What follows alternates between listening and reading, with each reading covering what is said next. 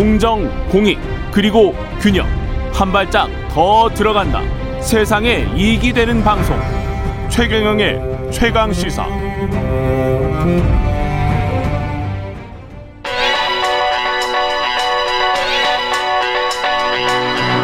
최강 시사. 시네리의 눈. 네, 시네리의 눈 뉴스포터 시네리 에디터 나와 계십니다. 안녕하십니까? 네, 안녕하세요. 예. 오늘은 우리나라가 OECD에 가입한 지 25년 됐는데 네. 예. 1996년에 처음 가입했어요. 96년이군요. 네, 제가 초등학교 때 이 뉴스를 들은 예. 기억이 있는데 OECD 가입하고 외환 음. 자유화하고 IMF가 네. 났습니다. 터졌죠. 맞습니다. 그런데도 25년간 예. 과연 어떤 성과가 있었는지 뭐 요즘 참 경제 아. 뉴스만 보면 우리나라 망한다는 얘기 많은데 좀 실제로 어떻게 됐는지. 네, 좀 짚어보고자 합니다. 아예 망하기 힘들어요. 네. 예. 벌어놓은 거는 많습니다. 네, 예, 우리도 많이 했습니다. 사실은. 맞습니다. 예. 25년간 정말 눈에 띈 그런 성과들이 많았는데요. 음. 가장 눈에 이제 제가 짚히는 것들은 1인당 GDP입니다.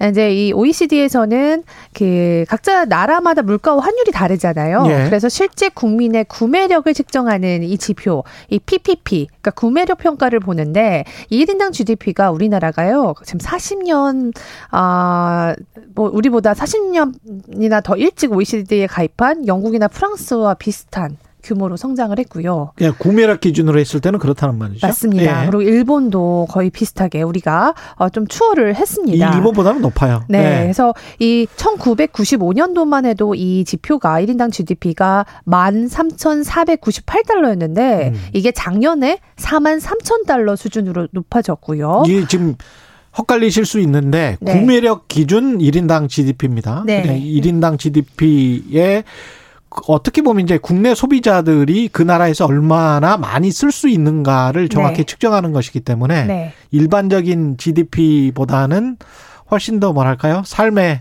풍요로움을 더 많이 측정할 수가 있죠. 이게. 그렇습니다. 예. 그래서 일본의 경우는 이게 우리나라보다 오히려 적었습니다. 음. 4만 2,939달러.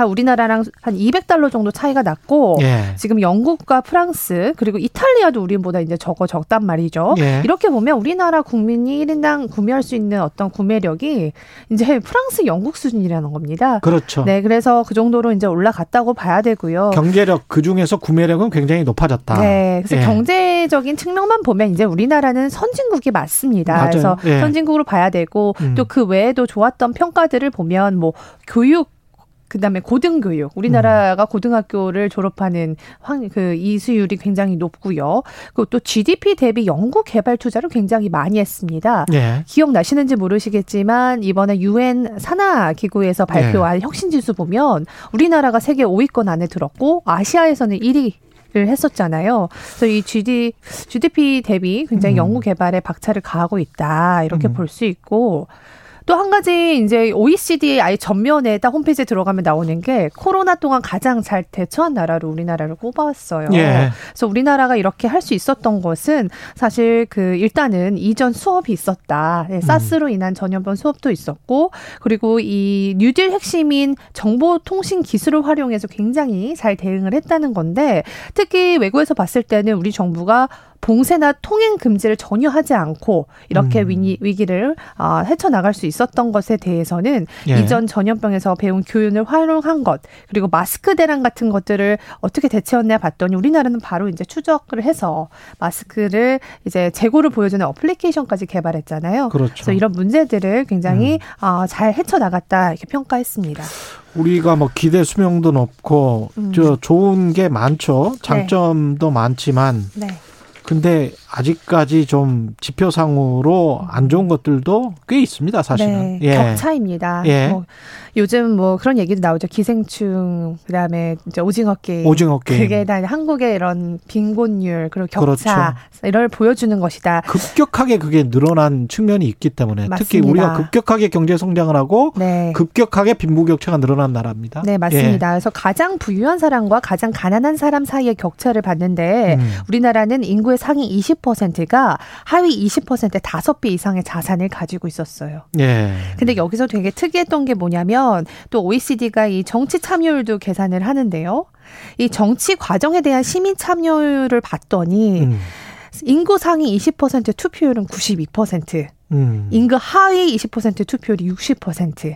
우리나라는 아. 그 격차가 32%여서 다른 OECD 격차의 3배에 달하는 그런 격차를 보이고 있는데요. 예. 이게 뭘 말해주냐. 아, 부자인 사람들은 더 부를 지키기 위해서 투표를 열심히 자기 한다. 이익을 지키기 위해서 열심히 투표를 하는 반면에 네. 가난한 20%. 사람들은 투표를 하지 않는다. 네, 그렇게 보여진다는 겁니다. 마치 미국의 흑백 갈등하고 똑같네요. 네, 그렇게 미국의 있습니다. 흑인들이 투표율이 굉장히 저조하고 네, 그러면서 가장 가난한 사람들이 몰려 있는 곳이 또 이 인종이고. 맞습니다. 강남에 가면 투표 안 하겠다는 사람은 없습니다. 거의 다 투표한다고 하고요. 예. 어, 사실 좀, 아, 비강남 지역은 음. 저도 제 친구들 보면 피곤해서 안 하고 싶다라는 얘기를 더 많이 하는데. 네, 어떻게든 강, 그래서 이런 것들 아, 봤을 이 때. 아이러니네. 네, 우리나라의 빈부 격차가 심해지는 것들이 결국에는 이런 문제와 연결되어 있지 않나. 기후 문제도 있고 네, 맞습니다.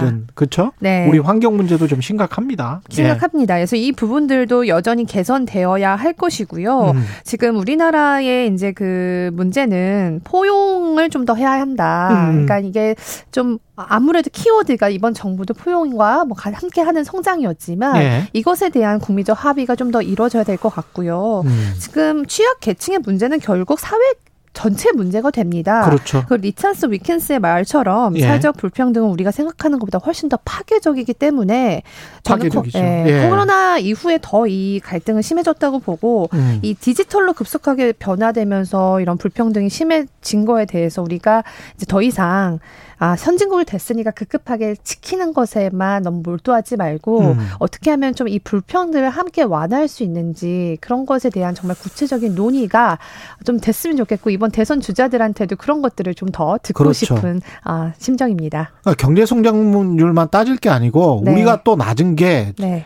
행복순이라는 게 있거든요. 맞았네, 맞아요. 예. 지속 가능 발전해법 네트워크라고 이게 유엔 산하 자문기구인데 네, 한국의 행복 순위가 54위예요. 맞아요. 예. 근데 뭐, 이게 이유가 뭐냐면요. 예. 너무나 뉴스들이요. 음. 우울한 뉴스가 많다는 것도 지적이 됐습니다. 사회가 너무 경쟁적이고 네. 예, 이웃이나 그 다른 사람들에 관해서 조금 배려하려고 하는 특히 네. 이제 이런 질문이 있었어요. 당신이 곤란에 처했을 때 바로 도움을 청할 친구나 친척이 있느냐? 네. 한국은 여기에서 90일이에요. 맞아요. 커뮤니티. 그 커뮤니티 속도에서 정말 낮았습니다. 예, 알겠습니다. 시네리의 눈, 시네리 기자였습니다. 고맙습니다. 네, 감사합니다.